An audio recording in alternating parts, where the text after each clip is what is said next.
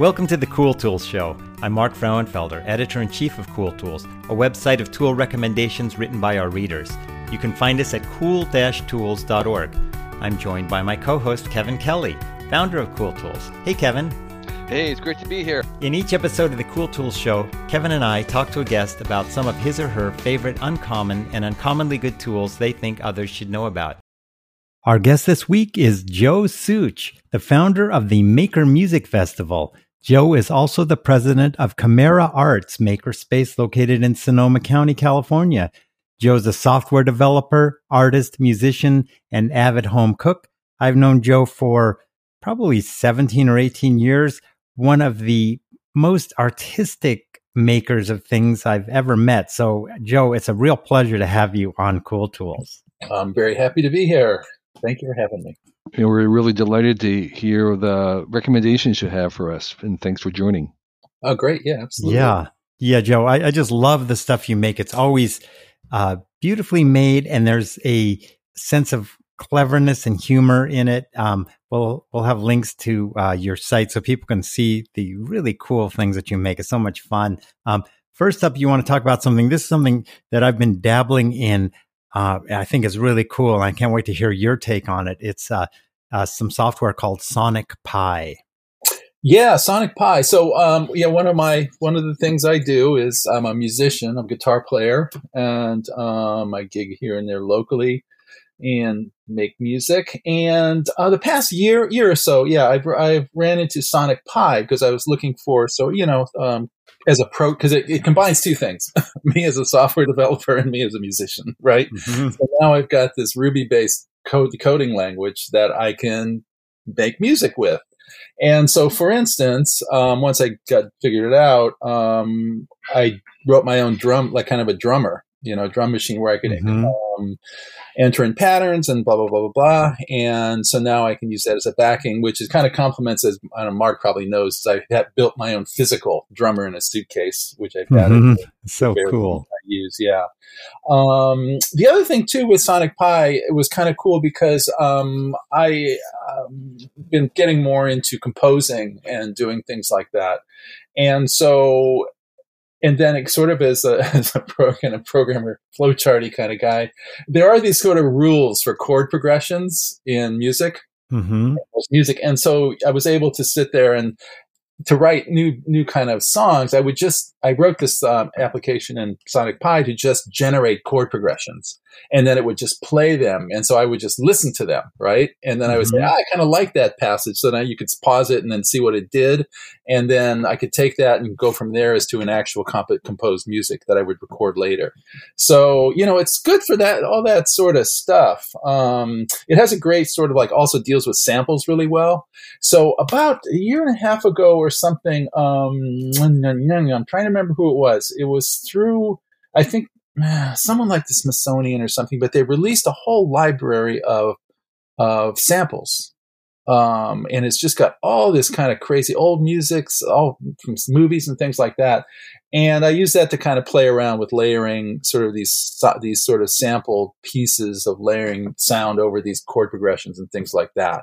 And so it was it's so it's just a lot of it's a lot of fun to play with to create these sort of things you can build as a tool or just kind of explore and play with. So yeah, so Sonic Pi, you know, definitely thumbs up as a as a fun environment. One of the things I liked about Sonic Pi is it was it has a really great tutorial an interactive tutorial so that when you first fire it up for the first time it's very conversational where there's just saying you know here's a line of code. Change this number from 40 to 50 and you can hear the tone increase. Now let's add uh, a randomizer so that we can uh, warble the sound. And so you in like you know half an hour you are starting to make some really interesting synthesizer sounds with it yeah, exactly. It's got a very low entry level. Yeah. Yeah. So, yeah. so for is it more uh, like a language, like a processing language, or is it is there an interface to the software, like an app, where you are dragging things, or um, or, or is it like a programming language where you are just working with text? The basic interface is like a programming language. Yeah, and so you're you're it's sort of like back in the old Visual Basic days, or so like a language like Basic that was interactive. Mm-hmm. That's what it's like, and you can actually you can dynamically play it. So it's not like oh do something and hit run. You, it has these live loops in there where you can actually interactively change. So it's it's set up as as a performance engine as well, not just hey make this thing and play it and see what happens. Yeah. So that's the cool thing. Now that said, many you can create through OSC and things. What's It- OSC? It's it's a it's a communicate. It's basically a, a communication protocol, and you can sit there and now people have created front ends for it using things like processing and things like that. Okay, so um, but the output basically is still just going to be uh, code. Yeah, well, the output is sound. Yeah, is what the output is. Yeah, the so- input's code. Yeah, the input. So okay, make the output is actually actually sound. All right. Uh, yes, exactly. And so, for instance, like with the with the little drum machine thing that I wrote, well, it's not that little, but um, you can then what you can do is you can sit there and go, okay, now output to audio and output to audio track by track. And so then what I do is then I import that into my digital audio workstation, hmm right? And so yeah, so yeah, so anyway, so yeah, so the output of Sonic Pi is sound. Okay. Um, Joe, I have a question. I, I was thinking it would be funded. It, it runs on Raspberry Pi, which is cool. Um, Yeah. Would it be possible to like put it install it on Raspberry Pi, uh, have a script running, and then have like some potentiometers or sliders to control the some of the the variables in there so you would have like a little standalone kind of synthesizer that didn't use a keyboard for the input but but uh you know some some controllers and sensors and things like that do you think that's possible Yeah, yes, you can. Right.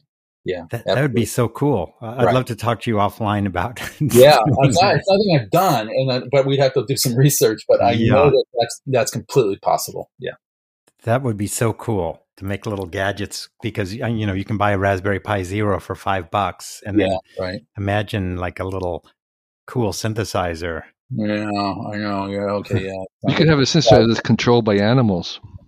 yeah that would be amazing One for your dog. yeah Well, you can even have it controlled by you know, um, sc- you know, scanning things coming off of Twitter and stuff like that, and search. You know, all that. That's all that that whole world too, where it can be Yeah. controlled by a website, right? that would be so cool Yeah, So so anyway, Sonic Pi sounds like a fantastic tool. it's free cool. Um, yeah, it's and free. a pi and, sonic pi and it's Python based. Ruby, Ruby, Ruby. I'm sorry. Yeah. Ruby based. right? Okay. But- But uh, you really the, the scripting language is so easy that I I don't know anything about Ruby, and I was able to like start making interesting sounds right away. Yes, and it's it's not it's not total formal Ruby. So you, you can you do things like in Ruby. And it's like I don't know what that is. Okay. So it's So it's semi Ruby. Based on, yeah, it's based on Ruby. yeah. quasi Ruby. Right. quasi Ruby. Okay. So what what's this? What's your second uh, tool, Joe? Um, let's see. The second thing, um, Large well- format Chinese laser cutter. yeah, okay, yeah, the Chinese laser cutter. So um, at the la- at um, the makerspace here, um, in most makerspaces, um, there the I you know these the, you know there's laser cutters are kind of expensive, especially for high powered ones. But we found that we we bought this Chinese one a while back, and, and they're it's big. It's three foot by four feet. And w- does it have a, a model number or name or something? You don't know. They're just kind of the, there's Chinese laser cutters. Is it like an And Al- you always- Al- you always have to- AliExpress deal? Yeah, you exactly. It's Ali AliExpress. You got to always do some research to find them. Um, but the ones you want are ones that have a Ruida controller, And how do you spell that? R U I D A. Um, and then, and the reason why is because then it'll run Lightburn, which is the is the controlling software. Okay, And so just- it's not the hardware that's the key thing. Oh yeah, no, the hard. So the hardware's great, and so the thing is, it's that one they're inexpensive. So if you look at a large format laser cutter, they're like ten, twenty thousand dollars, right? And these guys are around four thousand dollars. So Wow. uh, they're yeah, exactly. Which is you know we got one, and then the thing is, is that they they work great. You know, we've we've run ours for at least five years. You know, and we've got you know we've got members who don't know what they're doing running them, and so it's it's held up. Today, I just I just I maintained ours and replaced the lens. Uh, we've you know, and it was a minor thing. And so, you know, so anyway, so I think it's just that they're, they're worth a serious look at. Um, if you're a makerspace or even for a personal user. Um, and then, for instance, and the ones we have are 100 watt models, so they're quite large. Um, well, for three foot by four foot cut area, but they're also very fast. Um, and then, you know, I mean, personally, you know, I have a Glowforge, and you know, I, I don't want to beat them up on air, but uh, you know, I'm not that happy with the Glowforge. Um, and why not? Well, well, you know, a couple things. One thing is that, um, you know, say with a, a, normal laser cutter, it's like, okay, here I made my design, I put it into this, in this case, Lightburner software. You're going to transfer for it. Okay, it cuts it. Great, it's gone to the machine. Hit a button, cut it up, move it, hit a button, cut again. With they have a business model with um, Glowforge that it's like, okay, I want to cut a pattern. Okay, it's going to go to the cloud, to their cloud, and it's going to say, okay, now it's going to load it down into your machine from the cloud. And then if I'm cutting it again, you got to go through that whole thing again. it's just ridiculous. it, it, would, it would help to have it as standalone for sure. Yeah. So if there's no direct connection between your computer, and so you have to be have internet, you know, which generally is okay, you know. Um, but if the internet goes out, you're not cutting anything. Um, and then now it's like, oh, you want us to download your design fast? Oh, you have to pay more for us. Pay a, get a subscription now every month. You know, it's just one of these things where it, it was designed, and you know, it was it, it's just a business model around it is a little is a little messy. And um, would would you maybe you don't want to personally in your garage one, a three foot by four foot no, right. laser cutter, uh, but uh, laser cutter. But are there smaller Chinese laser cutters? Yeah, they're called, they're called K40s, and that's the same power as a Glowforge. K40 is that a brand or a, a generic kind of classification? 40 is the power of the, the. Oh, I see, 40 watt. So they're called K40s, and so yes, and people, and those are those are smaller. You know, and, and how much do they cost these days? Uh, I think the K40s are they're under a thousand. I think they're like five hundred bucks. Uh huh. Yeah. So you know, if if you want to get into laser cutting and play around, go for it. You know, and just do your research on. There's plenty of stuff online, plenty of YouTube stuff. Do your research on which ones are the ones to get. They change all the time, so that's why it's hard to say buy this model. You know. Uh huh. Uh-huh. And Joe, are you usually using like Adobe Illustrator to make your your files? Well, Mark, that leads me into my third cool tool. oh, Inkscape. Wow. Inkscape. Okay. Yeah, we're we're kind of we're kind of skipping one, but yeah, let's let's talk about Inkscape and we'll. Yeah, we'll... and so uh, Ink, so Inkscape is what I use to generate patterns. Um, it's it's free, um, which is nice. You know, so you get into it and play around with it. Um, I just I so actually on May twenty fourth, the uh, new version came out. Um, and I just downloaded it yesterday, and I gave him twenty dollars because you know it's the right thing to do. And and and uh, uh, Inkscape is sort of like an Adobe Illustrator equivalent. It's not just for laser cutting. It's no, just no. A, it's an Illustrator. It's it's it's an it's it's a yeah it's an Illustrator equivalent. You know. Okay. Um, the nice thing about it, like it one, it's free. Secondly, I prefer how it works. I prefer how the interface works. You, you know, in Illustrator, you kind of get a whole bunch of stuff, and with uh, Inkscape, it's like, okay, I'm here. I, I like how they're um, the the uh, you know, manipulating nodes and manipulating the images works. It's just I, I find it much easier to use with um, and and it's fast, much faster. It doesn't have all the overhead of, of uh, Illustrator. So I think for you know uh, if if you're if you're what you're doing is for mostly laser cutting and things like that, it's a great way to go.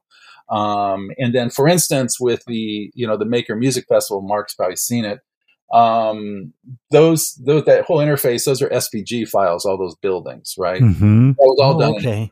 right? And because SVG files can be manipulated by JavaScript. Um, so, so basically, I was doing a number of projects before this where I was using JPEGs and overlaying things, and oh god, you have to tell them where to go and everything. Whereas with the um, SVG files, they're, they're JavaScriptable. You can tell it that you click if, if you click, something's going to happen here. You can manipulate them and change them. So um, you know, so I use Inkscape to design that whole interface and do all of that. Anyway, so cool. uh, if you if if you're an Illustrator person, no, no, uh, you know, do, do your Illustrator. But you know, if you're kind of up and coming and da da da, and want to install it on a bunch of machines and run them all at the same time, like, don't, don't some people use like SketchUp to do things to to print to cut Oh yeah, there's there's a there's a there's a plethora of tools Okay. nowadays you can use for stuff, you know. So, um, Right. but, but Inkscape, ha- you know, people kind of they like it, and I like it, and it's it's um it's it's um definitely in it for the price. Um, it's a great tool. Yeah, I've used it on like a Linux um, laptop, and it it is really great. I mean, it's full featured, and I, I when I was using it, I didn't see anything that I wished I had that you know is on uh, Illustrator that isn't on that. So Yeah, exactly. Good and stuff. actually, the new version now they you can you can actually copy nodes, partial nodes in it, which is a thing that I kind of always wanted. So that's that's in it now. So And um, do is this do they have like paid versions or how how do they keep no, doing it's it's open it's it's it's it's open source. It's it's it's um I forget the organization behind it, but it's no, it's free. It is free, and they of course they just request a donation. So- Okay. Yeah, I don't think you can buy. You can't. You know, it's not. No, here's the pro version. No, it doesn't exist. That's amazing. So Inkscape with a K40 laser cutter would be a good place to start. Yes, one that comes with a Ruida controller. Okay. Um, and Lightburn is something that you would go from Inkscape into Lightburn. Yeah, exactly. So Lightburn, Lightburn will take It's like a, it's like a slicer in a in a um precisely. uh yeah okay Yeah, and now Lightburn, it's, you know, it's it's a it's a great. Now that one it costs eighty bucks. Um, you can use it for a month without it, and Uh-huh. then then it'll cost you eighty dollars for it. alrighty okay so um this is great stuff um Cool. the the other fourth um Yes. tool tell us about it Yes, as a as a guitarist. So um, you know, years ago, I got I bought an old Gibson 1934 L4, right? 19 wait wait 1934 I mean a guitar that was made in 1934 or is that just the model number Nope, made in 1934. L4 is the model number. Okay, I bought it at Griffin, Wow. Griffin Guitars down in Palo Alto when I lived down there, and um, and so basically, it's a Gibson. Okay, it's it's old, and um, you know, and so it's got all that. It's, it's pretty cool.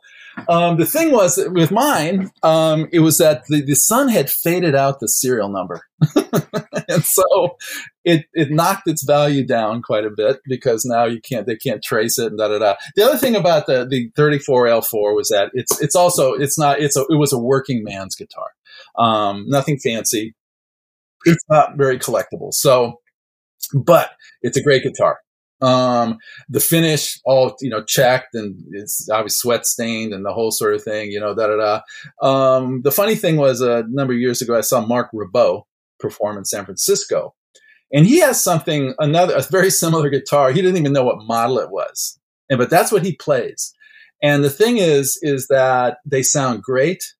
Um, they're just you know get one that's beat up, that's kind of beat up, you know, not not cracked and the, the you know make sure it's in decent shape, but um, but very playable. And they, you can get them for about a thousand dollars. Um, and it you know it's just just a cool looking thing it's a cool guitar it sounds great you know and you don't worry about it because it's all beat up already and That's a plus. and where does the great sound come from what it, what is it that is making the great sound i can kind of understand like a violin where there's kind of complicated uh structural acoustics.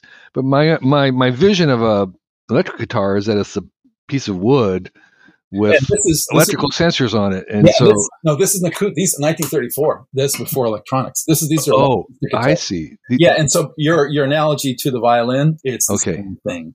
So right. it's actually and the the this these are arch tops and so they're carved top guitars exactly Alright. like a violin okay And so that's one reason they sound great. Secondly, um, as with violins um, and with um, all solid top guitars, the, the tone gets better over time. Mm. As the wood, you know, whatever the physical changes are with the resins in the wood harden, you know, all this stuff, and the wood matures, they get sounding better. So the other thing about getting an old one is they they're uh, they're they're worn in. They sound great. Yeah, they're not as brittle as a as a new guitar. Okay. Yeah, I, I saw the word Gibson and I immediately thought of electric guitar. I'm sorry. So, Yeah, no, no, they have a long, long heritage of wonderful. Okay. top. Yeah. so, so this is kind of like, and this is is there like a place one goes to find old Gibson guitars, or is it just hit or miss? Um, you happen to nowadays it would be Reverb.com. Um, it would be eBay. You know the, the standard players these days. Reverb is a site for yeah for guitars. For, guitars. yeah, guitars. Yeah, yeah. It's a it's a big it's a big one for guitar. Yeah. Uh-huh and um, of course eBay's the other one, and then and then you know of course your local your local guitar shops. Right. So I know in LA there's a, there's this one there's a big one. McCabe's. Uh, they they have they have a pretty big. They do a lot of YouTube stuff. I always watch their videos mm. there. It's over uh, Tarzana. Uh, I don't know. I forget. I think I want to say there Tarzana. is a good one in Tarzana. I can't remember yeah, the name the of it. Yeah, that's the yeah. one. A, yeah, that guy. Yeah, yeah but he's got beautiful instruments there. Yeah. But. Yeah. Okay, yeah. well, these these are great. Um, so, uh, if someone uh, can you tell us about what what you're working on next and um, where people can go to find out more? Yeah. So, what I'm working on next? Well, the other the, the I'm going to be working on. I like so the thing is, uh, you know, I did programming for years um, and sitting behind desks staring at computers, blah blah blah. But I've always liked to build things. So what I do is I kind of split my time toward um, doing software development, and then um, fabricating, doing fabrication. So basically, like right now, I'm working on two restaurants, and what I create, I create in, I create um, what I would call they're kind of like sign art for these places. Um, the, wait, wait, wait! You say the sign art? Sign art, yeah. You mean like the like a sign? Sometimes they, they kind of you know it's basically obviously with these places you're going to put their branding their names on these things uh-huh. and so it's like you know and so I kind of come up with kind of nice ways of in, enhancing their interiors. And mm. so, for instance, one place we cut apart, we cut open, a, cut apart a bike, and I LED the wheels, and it gets became, they become sort of like wall pieces, art pieces. Oh, okay. Um, you know, and then uh, one I'm currently working on is going to be sort of layers of lettering, and it's going to make kind of these these walls of, of this kind of letter art. Um, and things like that. So, so those are, there's, I've got a couple of those going right now. Um, the other thing is the Maker Music Festival. Um, we had the big thing on 15th, 16th. Uh, we had uh, like 20 hours of live streaming, as well as that was a big push to get the site up with uh, almost 300 projects on there. Um, and that's still there and that's still living. And so now um, we're working on um, keeping that going. So monthly um, live live events, um, as well as uh, working on collaboration, collaborative things. Um, we I had a meeting this morning with Cynthia from JackTrip, um, which is a, um, a, live synchronization tool out of Stanford's CCRMA. Um, and so, anyway, so we're looking at collaboration um, and things like that. So there's a bunch of stuff to do with the Make Music Festival. So, um, and then we're also, ta- in fact, this morning we're talking with MIT to do a, a, a um, sort of an interesting interface for them for uh, one of their departments. And so that's another group that I work with. cool. Great places.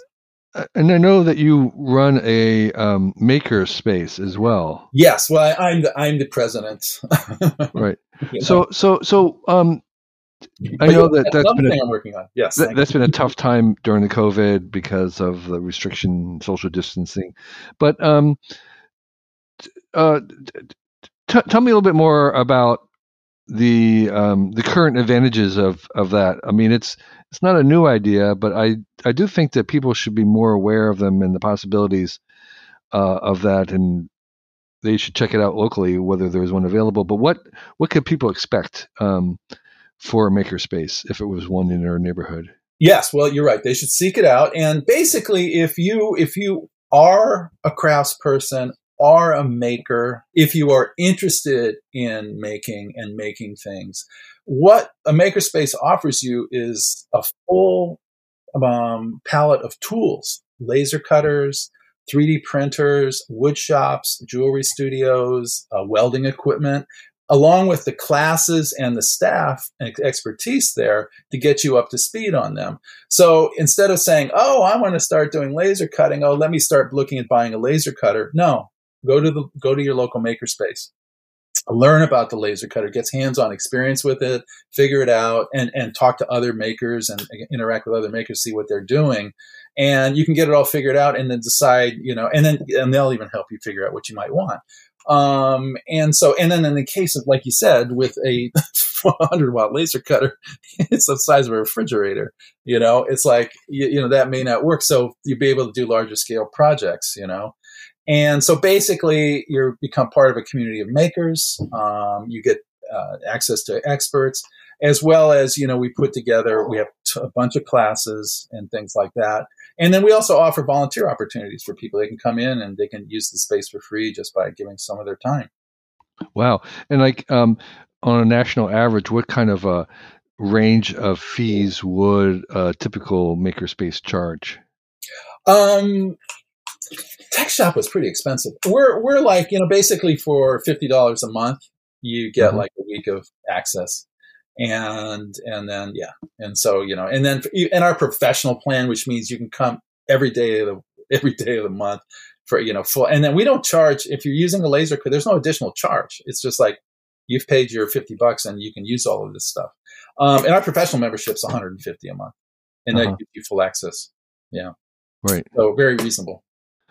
And then then you could might have workshops or classes that you also would charge for yeah, outsiders who don't have a membership. So tra- trainings are generally free on most of the stuff. The trainings that take a lot of time, they may cost you fifty bucks, like the wood shop, because it's dangerous, you know. And so we have to make sure you're qualified. So and it takes a bunch of time on our staff's time.